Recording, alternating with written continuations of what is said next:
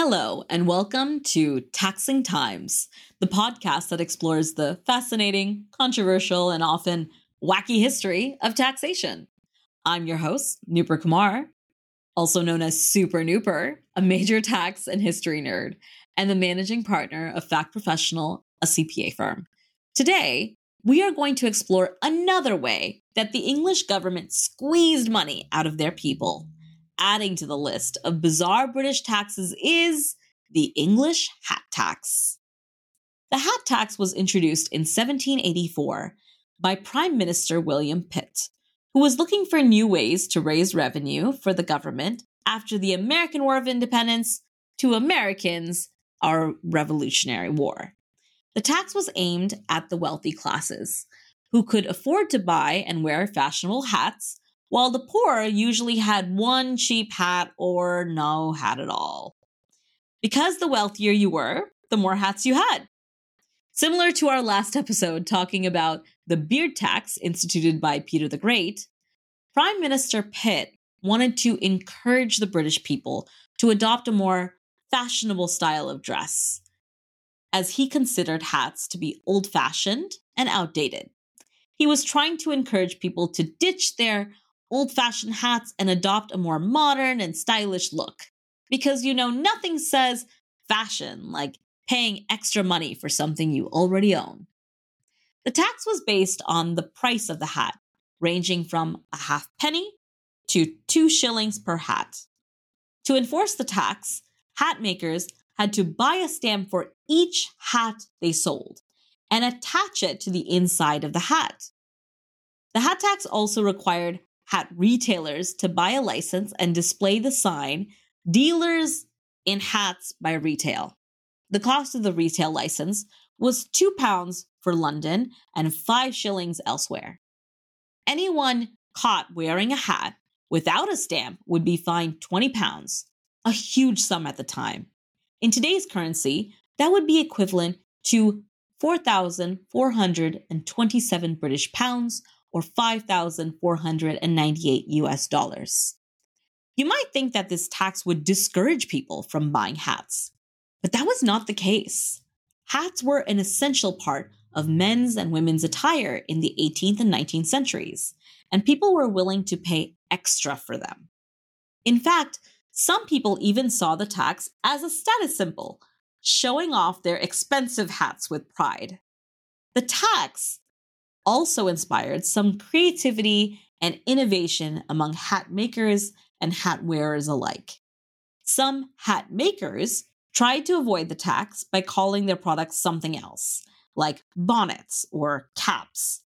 This led to the government expanding the tax in 1804 to cover any kind of headgear.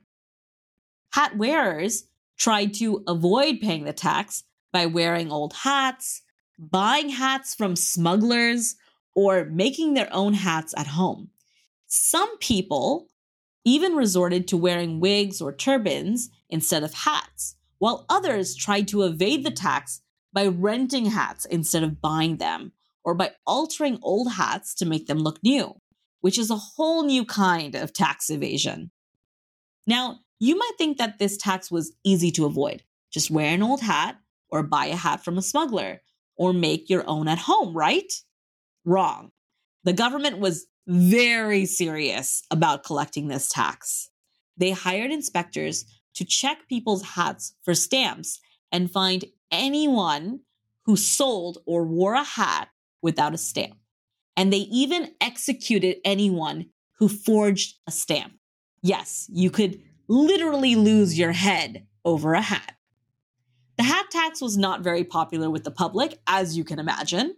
It was seen as unfair and arbitrary imposition on personal freedom and expression. Some people protested against the tax by wearing paper hats with slogans like no pity using prime minister's uh, pitt's name or down with the hat tax i know not very creative the tax also faced opposition from some members of parliament, who argued that it was ineffective and inefficient. They pointed out that the cost of administering and collecting the tax was higher than the revenue it generated. The tax also had some unintended consequences, such as encouraging smuggling and counterfeiting of hats and stamps. The tax was finally repealed in 1811 after 27 years of existence. It had raised about 200,000 pounds for the government. In 2023, that would equate to 3,934,472 pounds or 4,885,540 US dollars. Despite the revenue, it came at a high cost of public discontent and resentment. The hat tax is remembered today as one of the most ludicrous taxes in history and a lesson in how not to design a tax system. The hat tax was not only weird tax that the British government imposed, we discussed the window tax in episode 1, but the government also taxed dice, almanacs, wallpaper, bricks, gloves, hair powder, perfume, and many more. These taxes were often seen as unfair, oppressive, and downright ridiculous by the public. They also had negative effects on the economy, the environment, and the health of the people. Many of these taxes were eventually repealed or abolished in the 19th century as the government shifted to more progressive and efficient ways of taxation. Well, that's all for this episode of Taxing Times. I have said the word hat so many times. If you can count and send me a message, let me know. You can also follow us on Instagram at Fact Professional and send us a message for other podcast ideas. For tax or accounting questions, you can email our office, info at factprofessional.com. And don't forget to subscribe to this podcast on your favorite platform and leave a review. Thank you for listening and stay tuned for more taxing times.